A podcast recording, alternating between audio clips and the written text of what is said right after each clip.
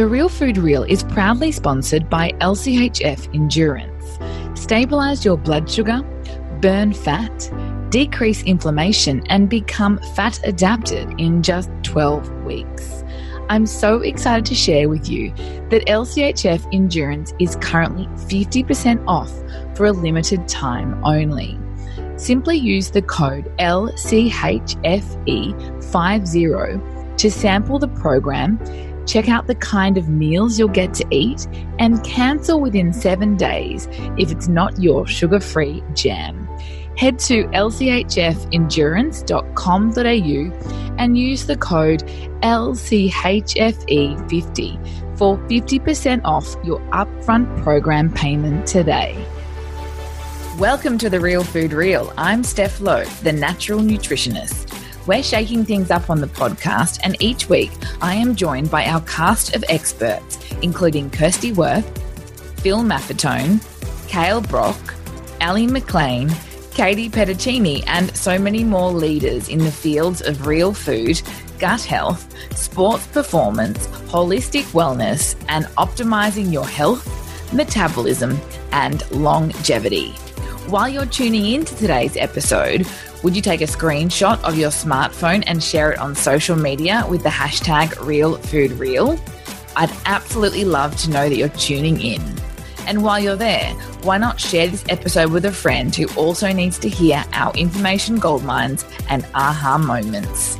Sharing the show means we can continue our mission of simplifying nutrition and showing the world that health starts with what you choose to put on your plate.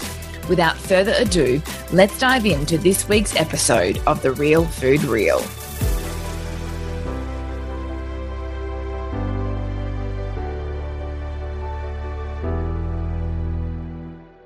In episode 249 of The Real Food Reel, Elly McLean, nutritionist here at The Natural Nutritionist, addresses the question Can you be both LCHF and plant based?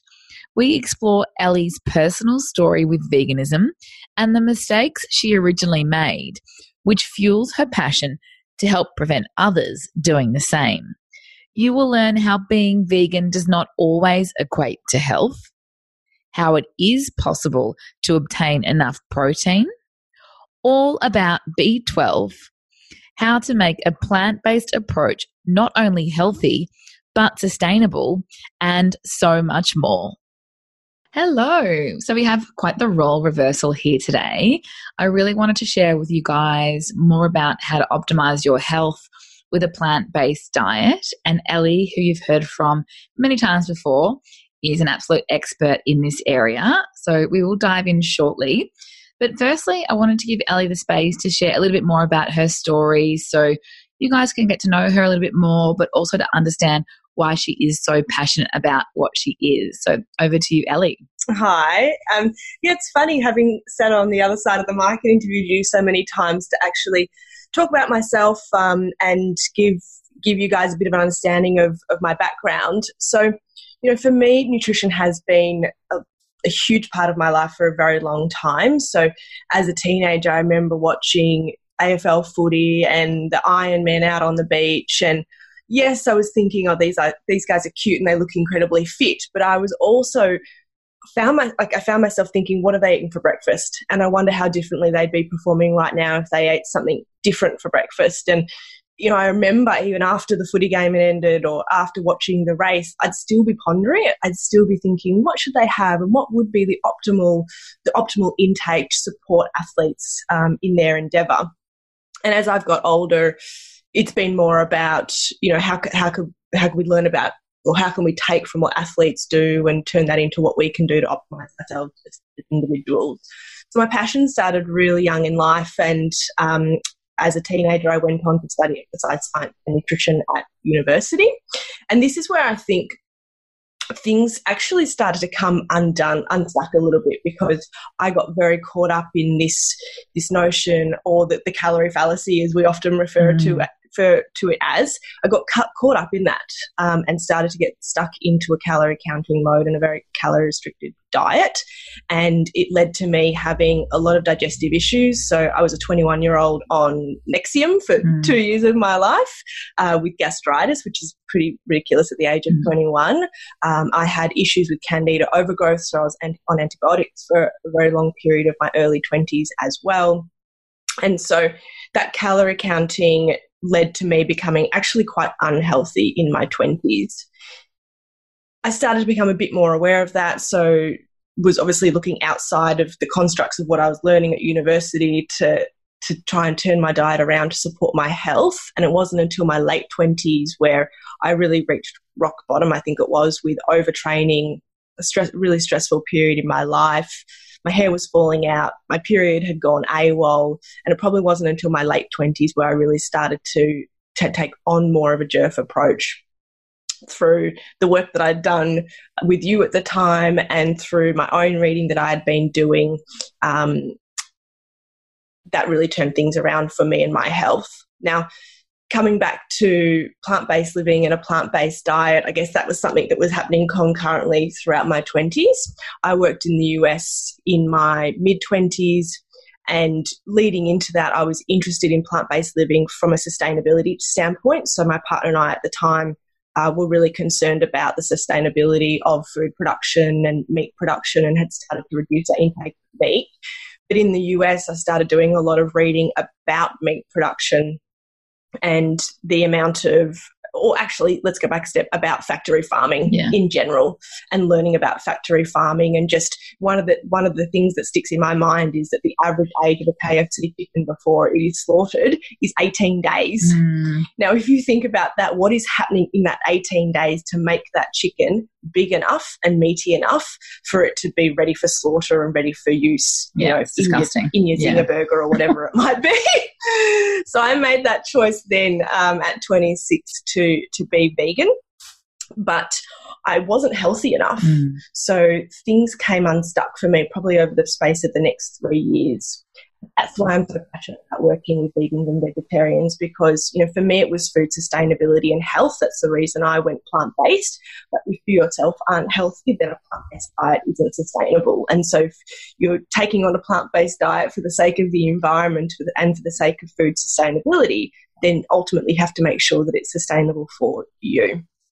Yeah, I think that's awesome. I think it's a really good perspective because I, you know, I, I love that people are making these decisions for a sustainability point of view. And I think eating ethically is something that we all need to do, um, but not at the expense of our own health, which is unfortunately what you learned the hard way and what you're stopping others from doing. Yeah, exactly. Yeah. You know, um, one of my mentors used to say, fail fast, move on quicker.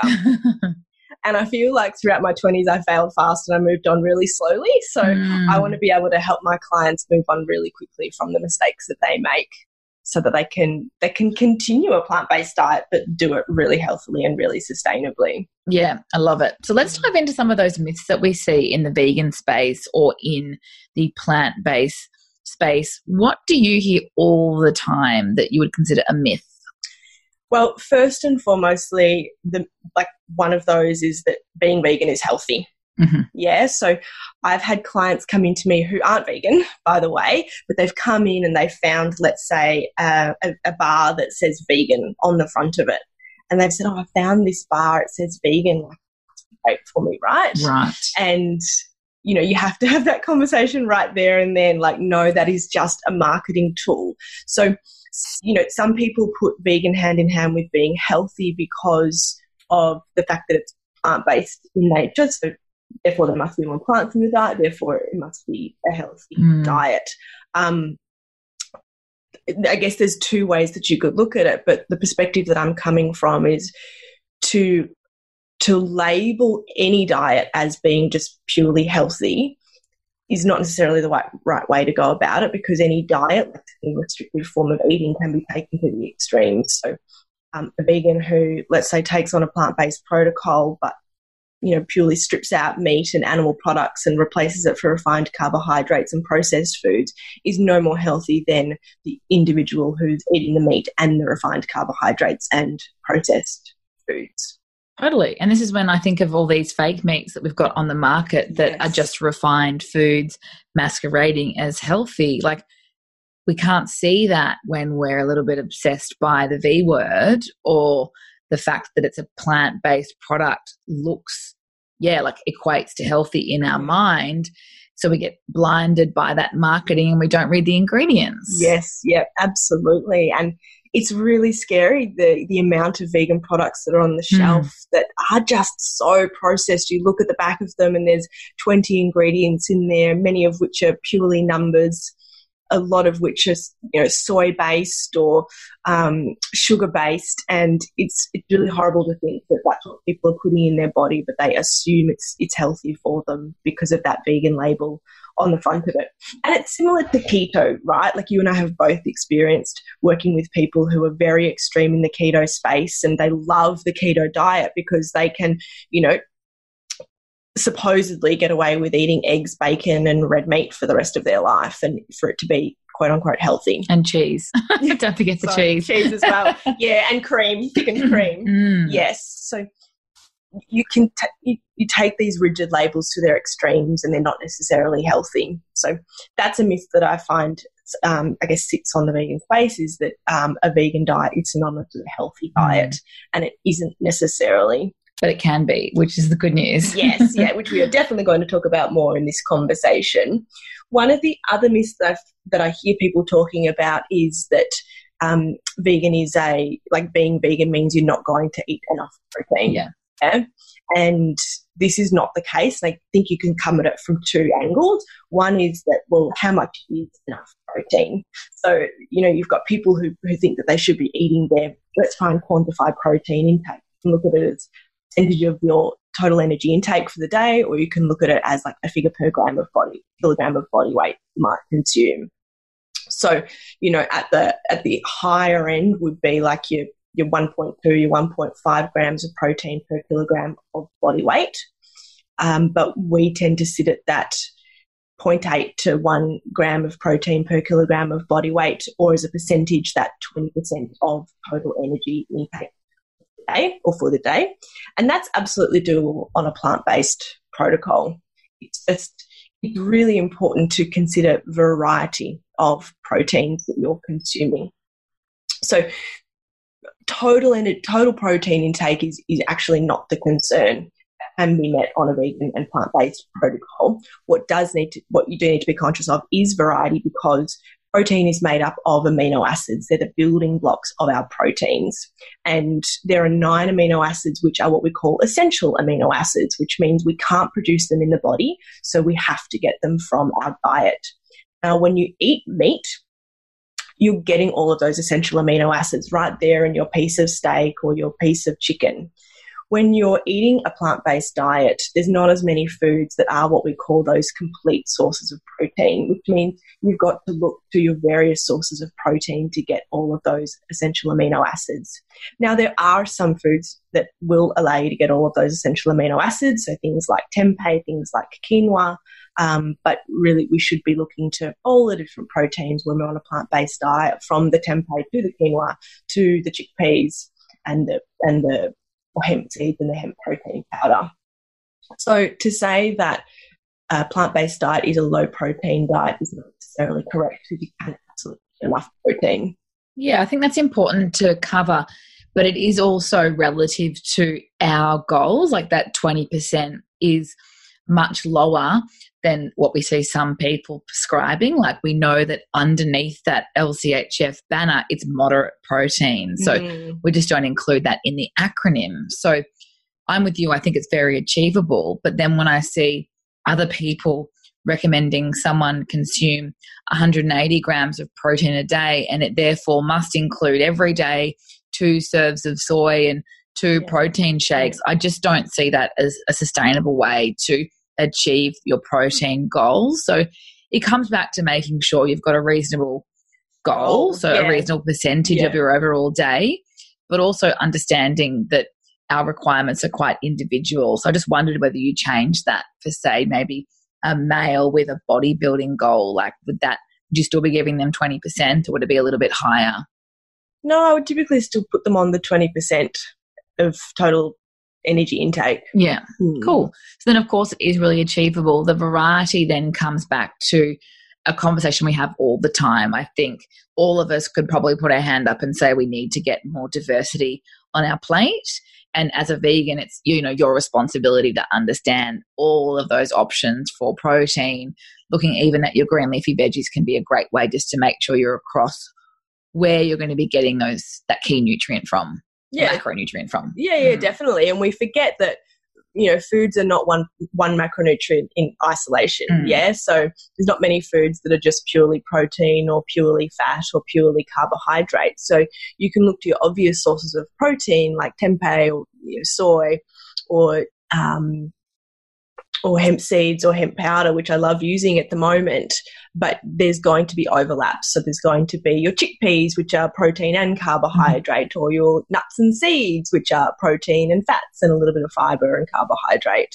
Yeah, so a few things come to mind here, and um, this is where I like to encourage my clients, and I know you do too, Elly, to do a little bit of logging online mm-hmm. because nobody even knows that a vegetable is a carbohydrate, let alone that spinach contains a small amount of protein. So when you start to understand the foods that you eat a little bit more and the crossover of the macronutrients, I think it's a really important part of the journey. And not that you ever need to understand it to the level that your nutritionist does but just having that conscious awareness of what your foods are made up of is is great because then it will expand your diversity and allow you to see that it is possible to hit those goals. Yeah and then I wanted to get your thoughts on soy, just because you've mentioned it a couple of times mm, there before we sort of mm. forget. What are your recommendations around serves per week and why? Yes, good question. So when it comes to soy, I usually, well, firstly, it's the quality mm-hmm. of the soy that you're consuming, which is really important to be conscious of. So I put soy on a bit of a sliding scale and up towards the, the, the red end is things like soy protein powders, soy isolates that are used in food products and, and um, processed food products. And up the green end of the scale is things like tempeh, which is a, uh, for those of you who haven't had it before, it, it's a little bit like tofu, but it is less processed and it's fermented, which means it's naturally enzymes in there that make it more easily digestible. It's higher in protein, it's higher in iron than um, tofu, and um, I personally prefer the flavor of it over tofu. Do you? But I, I, I do, love it. Yeah, I don't yeah. eat it these days, but when I was a veggie for 10 years, I loved it. I just find whenever I suggest it to someone, they stare at me like I've got two heads, like they think it's disgusting. Well, we've got a recipe at the Natural Nutritionist yeah. on our website. It's our uh, simple vegetable coconut curry yeah. that has got tempeh in there, and I think it's about helping people to understand how to use how it to cook it correctly, not just plain out of the packet. Yeah, yeah, exactly. Cool. So it's in a in a form that they're going to enjoy. Mm. So quality of soy is really important because you've got your very processed soy products versus your less processed soy products like your tempeh, mm-hmm. for example. And also making sure that it's genetically non modified. So, soybeans are one of the most genetically modified plants on the planet. And making sure you're getting an organic and non non genetically modified version of that is really important for your own health. Now, then that so in terms of what soy you're consuming, it pretty much leaves us with tempeh and tofu. They're the major soy products I recommend my clients consume. I really recommend that they deprioritize their soy proteins, their soy bars, their soy processed milk, meats, milk. their soy milk, their soy cheese, their soy yogurt, mm. their soy cream. So really try and put that stuff in the bin. then it's about frequency in which you consume the, the tofu and the tempeh. So I usually recommend about four to five serves per week. And it, this is where it becomes really dependent on the individual because there, if there is a history of um, hormone related conditions in the family, so like hormone related breast cancer, for example, um, or even hormone imbalances, then I do then I do look at moderating that four to five so, serves per week and possibly making it a little bit less. Um, in my reading, I think the the the research around the estrogen mimicking effects of soy is still a little bit inconclusive, mm. which is why for the average individual, I say four to five serves of tempeh is absolutely okay. And you know, you've got to look at the up versus like the positive versus the negatives, and there's probably not that much negative to that individual in, or not much risk to that individual in having their four to five serves of tempeh per week. Um, if they're otherwise having a very healthy diet and not consuming their really processed soy foods.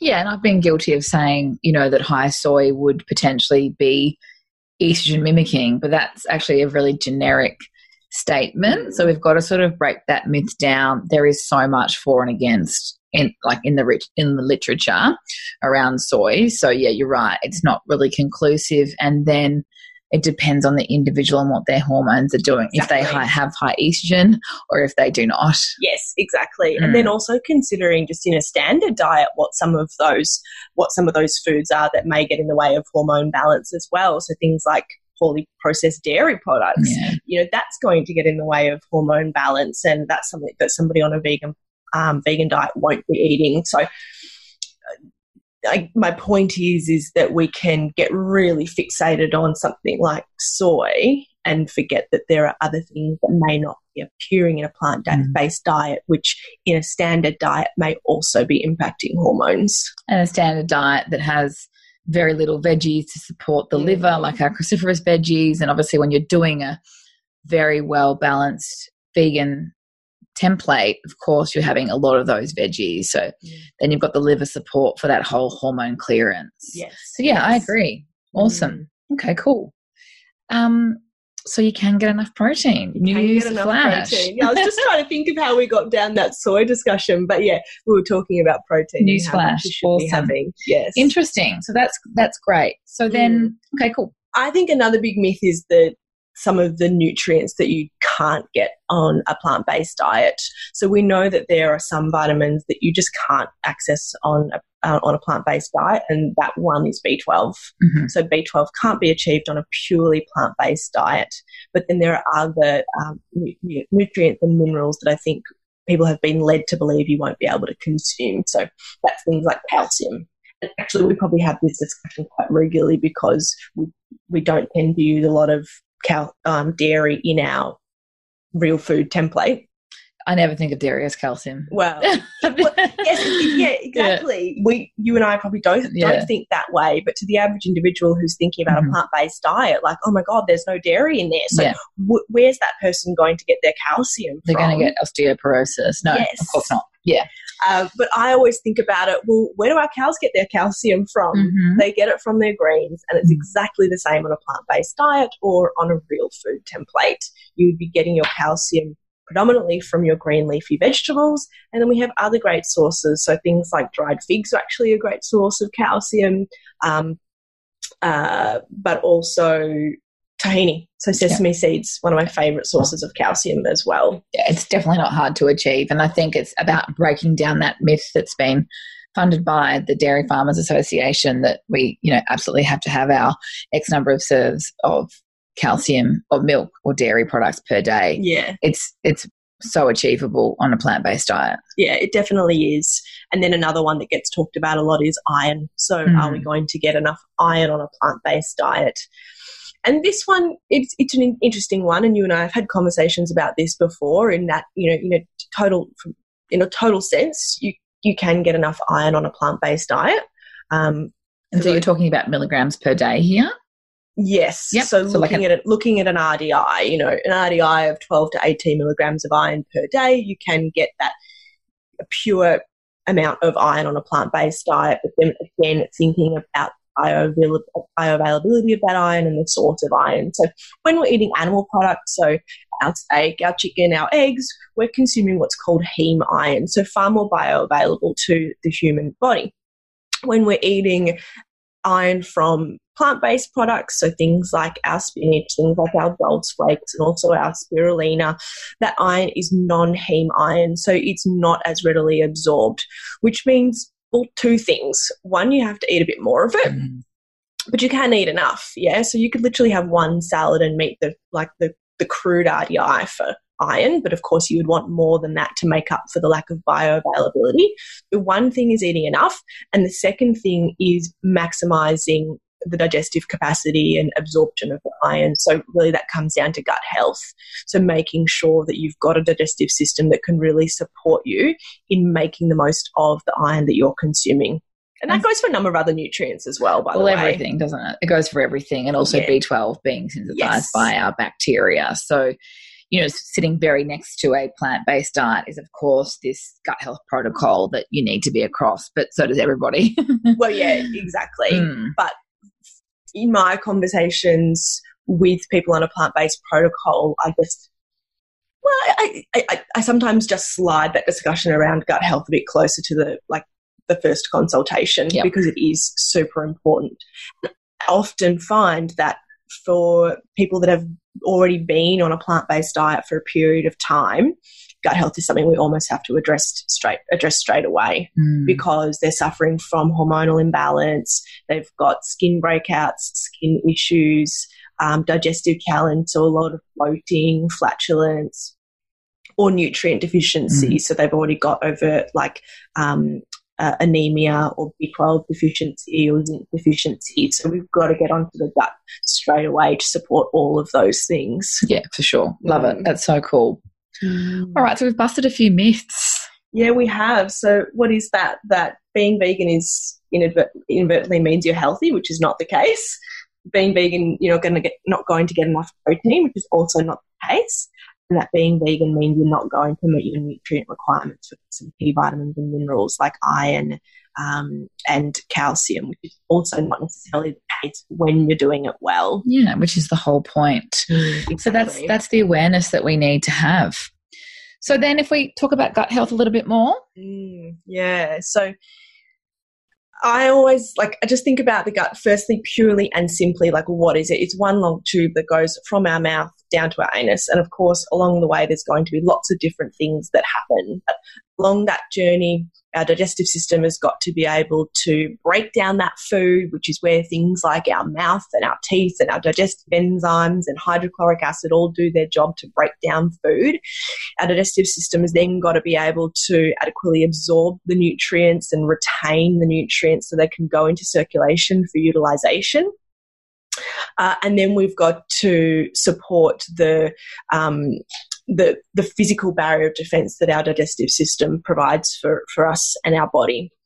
So for people on a plant-based diet, like first and foremostly, if they're not eating their food correctly, so they're not chewing their food well enough, um, or taking the time to eat their food, then they're potentially not supporting the breakdown of the food that they're consuming and also not supporting the release of digestive enzymes and hydrochloric acid to really break down proteins and really get into those amino acids and everything that's in those protein containing foods. So, breakdown of food is really, really important. And I do spend time talking with my clients about how they're how they're eating. So are they taking the time to sit and chew their food and and breathe deeply before they tuck into their meal? And also introducing some strategies like simply introducing some apple cider vinegar a little bit before eating a meal can also support the breakdown of protein and um, and that meal to maximize nutrient access and absorption. Yeah, absolutely. Mm.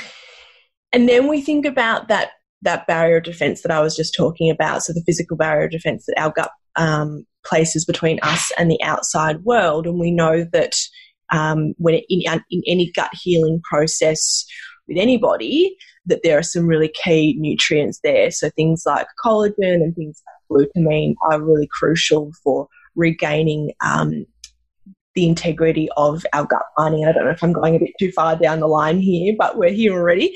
So these are two things that are going to be hard to achieve on a plant, or hard are going to be naturally hard to consume on a plant-based diet. So for a typical gut healing protocol, we'd look at introducing something like bone broths to really support um, glutamine intake and collagen intake. Now, we can't just throw bone, bone broth into a plant based protocol, so we've got to look at other options. And, and this is where sometimes we do have to wave the white flag and look at supplements as being a requirement. And there are some beautiful gut healing supplements that we now have access to that do contain um, glutamine, for example.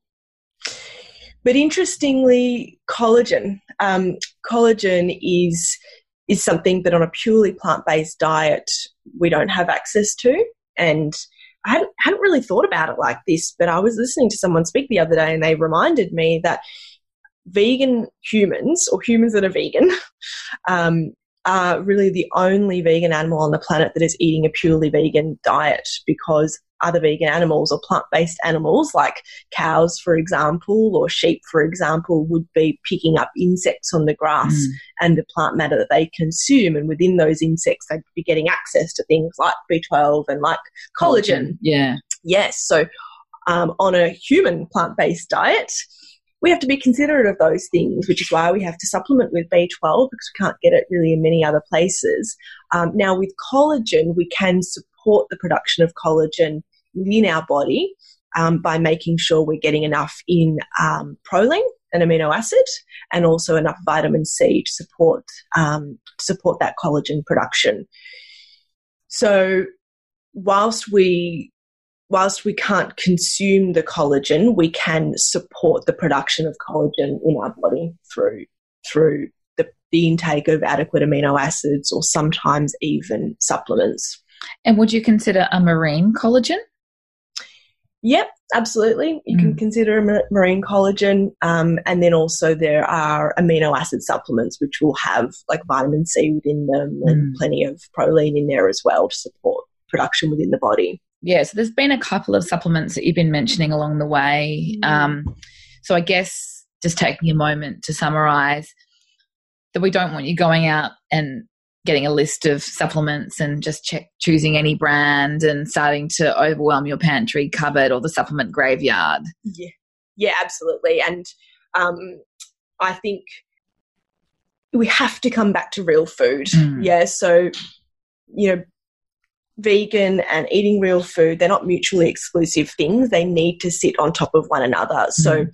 to, to do plant-based well to, to be a good vegan you need to be prioritizing real food. That is the foundation of a plant-based protocol. And then you layer on that. So the supplements aren't something that i dive in with straight away unless unless there's no b12 being being yeah. had.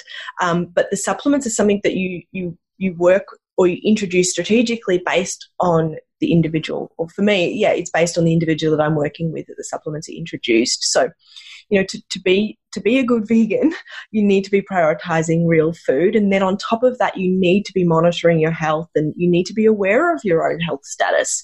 So I recommend having regular blood testing done. And if I start working with somebody you know, straight, freshly who hasn't had bloods done recently, then I do recommend that they go away and have blood testing done. So within that, like let's call it baseline, within that baseline, having a look at some really just basic indicators of nutrient status. So looking at B12, looking at iron, looking at ferritin, zinc, and understanding where they're at at baseline and then looking at okay do we need to supplement straight away or just do we do we need to cre- create or carve out a bit more strategy from in the diet to help rebuild those numbers. Uh, and and then we repeat test in the future. So I recommend usually repeat testing every six to twelve months for somebody on a plant based diet. Actually, I would recommend that to most people, mm. but I think it's really important when you're on a plant based diet to be really conscious of your health um, and where it sits. Yeah, I think that's so true because, as we all know, like many people will switch to a plant based diet purely by default of eating more vegetables. They could be feeling amazing because they've cut out some foods that you know might not have been serving them very well. But what the issue is is they have no baseline. They're not taking that thirty thousand foot view of their health, and they end up with a B twelve deficiency in two, two years. They've got to fix. Yeah, exactly. so we're trying to avoid all of that set that foundation and repeat tests so you know what's working and how your body's responding to a longer term plant based approach. Yeah, definitely. And I always come back to what are the goals, sort of like what we talked about a little bit earlier in the conversation, but what are the goals? What are the drivers for taking on a plant based diet? You know, firstly, is it ethical? So, you know, are you the individual who is concerned about the, the animals and how they're being treated and therefore not wanting to support that? Secondly, is it sustainability? So, you are you concerned about food sustainability and food production and the impact that it has on the environment? Or thirdly, is it health that's driving your choice to be plant based, whether it be your own health or the health of the animals that may be raised to support meat consumption. But come back to those drivers, and I guarantee you, if any one of, like, if you are somebody who's doing plant based but you're unhealthy, then your same morals and drivers for becoming plant based in the first place aren't going to be matched and achieved if you're not taking care of yourself right? So if you're somebody who's got ethical concerns about the treatment of animals, then also consider yourself an animal and think about how you're treating yourself and how you're taking care of yourself.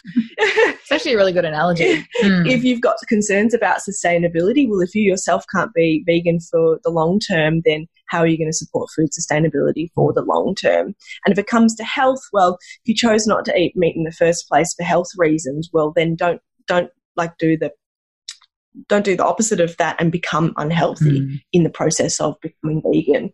That means you have to be so in tune with yourself and you have to care a lot about the health of yourself in order to maintain um, a vegan lifestyle and, and diet. What are you seeing in clinic when you have this conversation? Because part of me feels like some people might find it too hard to care this much or do you mostly feel like they're willing to do the work because they feel so strongly about being plant based and being healthy? I would say it's the latter. Good. I would say it's the mm. latter. Look, I'm not going to lie. I have had some people who have um, gone, have, have taken on a vegan protocol because because of the wrong reasons. Yeah. So because they thought it would just inadvertently make them healthier to be vegan. So they're eating the, the vegan pizza from Domino's and they're eating the, the vegan meat from the supermarket.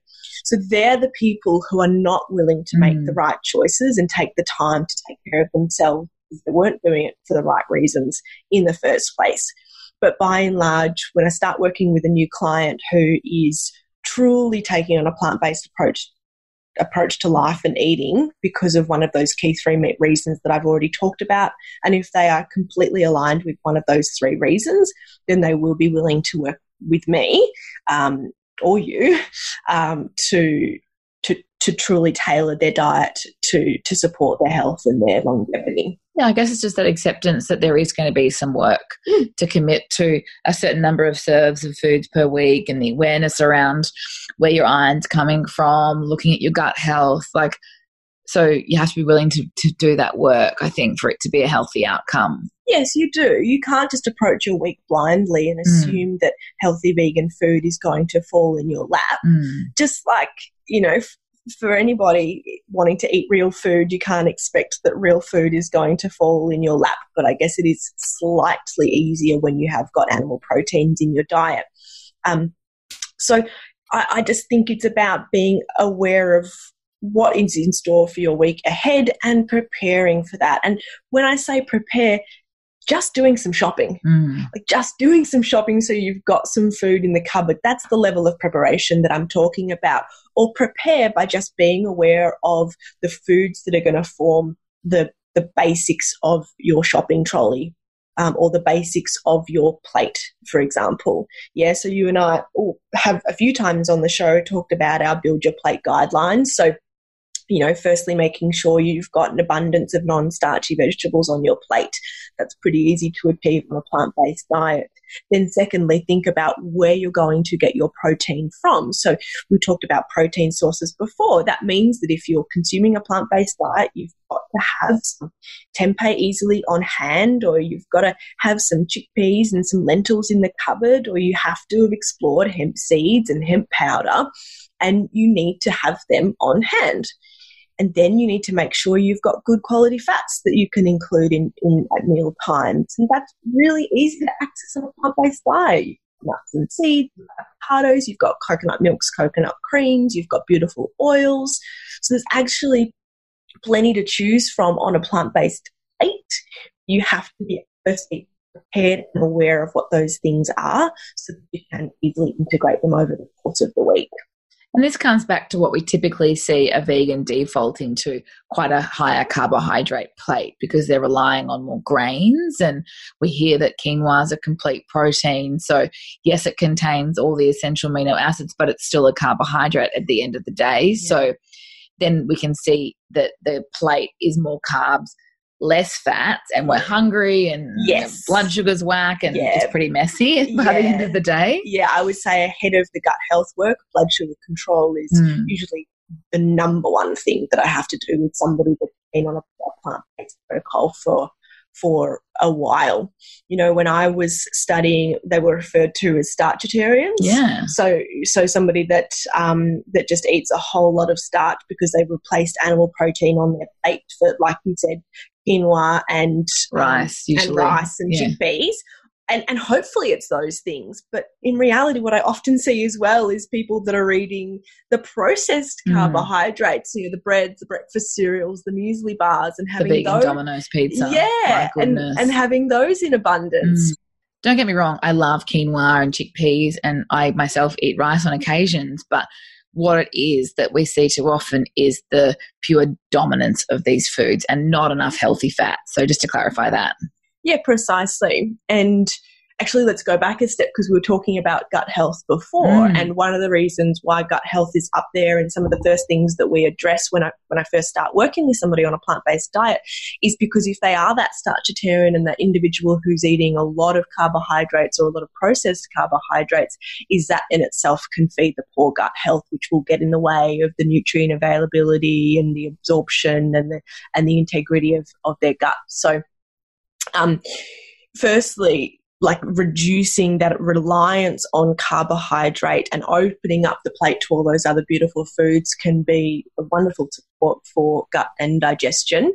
Um, and then obviously we also have to look at our prebiotic sources and our probiotic sources. So this is where we can use the rice and the sweet potato strategically as a source of prebiotics. So I'm not saying that if you're on a plant based diet and you're eating currently an abundance of carbohydrates. I am absolutely not saying that you have to remove those carbohydrates. It's just about moderating them and finding the right space and the right time for them. Mm-hmm. And eating them in a prebiotic form, from my in my perspective, is a great way of, of including them. So that you cooked and cooled white rice, you cooked and cooled sweet potato and potato. And then making sure there's probiotic foods in the diet. So before we even look at the need for probiotic capsules or supplements to support the gut, just making sure that there's at least probiotic foods within the diet. And this is again one of the reasons why I love tempeh because it is fermented, it's naturally probiotic. And then there's also things like our fermented vegetables, so our kimchi, our sauerkraut, our fermented beetroot, which I love. And then things like your kefir, uh, which all play a beautiful role in supporting the diversity of the microbiome. Yeah, I love that. And you know, there's just so much that has come out of today that's not even just for those wanting to be a vegan. Like, I think it's really important that we do all have that awareness of our food and taking that really well rounded approach, but also knowing it needs to be personalized. Yeah, absolutely. I think, and, and, I hope the message for anybody listening is that yes, we should be taking a really hands on approach to our health and what we eat because ultimately food is medicine. Food mm. changes, like just the chemical reactions within our body, like at the most minor level, which have a profound impact on us and how we perform throughout our day and how we think and how we feel. When you're on a plant based protocol, obviously you are you are emitting a whole a whole group of foods. So you just need to take that extra diligence with what you're consuming. And the reason I love doing what I'm doing, I'm so passionate about working with vegans and vegetarians, is because I want them to be able to eat those diets for a lifetime. And I just want them to be able to do it well and feel well along the way. So, you know, if you want to know more about tailoring your approach and, and how we might work together, then definitely jump onto our website and look at booking initially a 15 minute complimentary consultation so we can talk about it.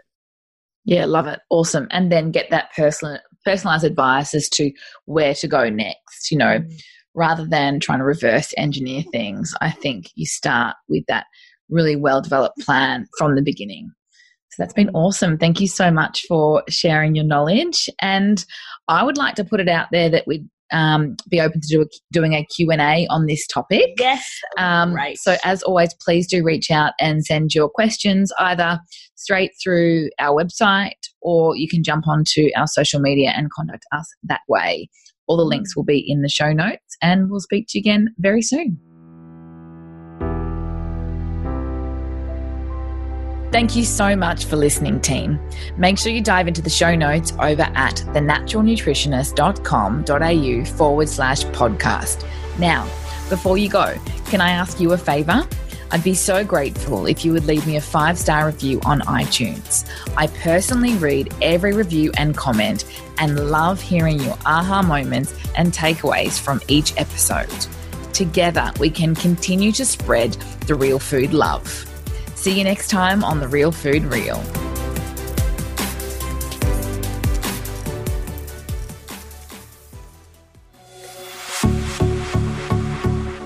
This has been a production of TheWellnessCouch.com. Check us out on Facebook and join in the conversation on Facebook.com forward slash The Wellness Couch. Subscribe to each show on iTunes and check us out on Twitter. The Wellness Couch, streaming wellness into your lives. Whilst the Wellness Couch presenter endeavor to provide accurate and helpful information to their listeners, these podcasts cannot take into account individual circumstances and are not intended to be a substitute for health and medical advice from a qualified health professional. You should always seek the advice of a qualified health professional before acting on any of the information provided by any of the Wellness Couch podcasts.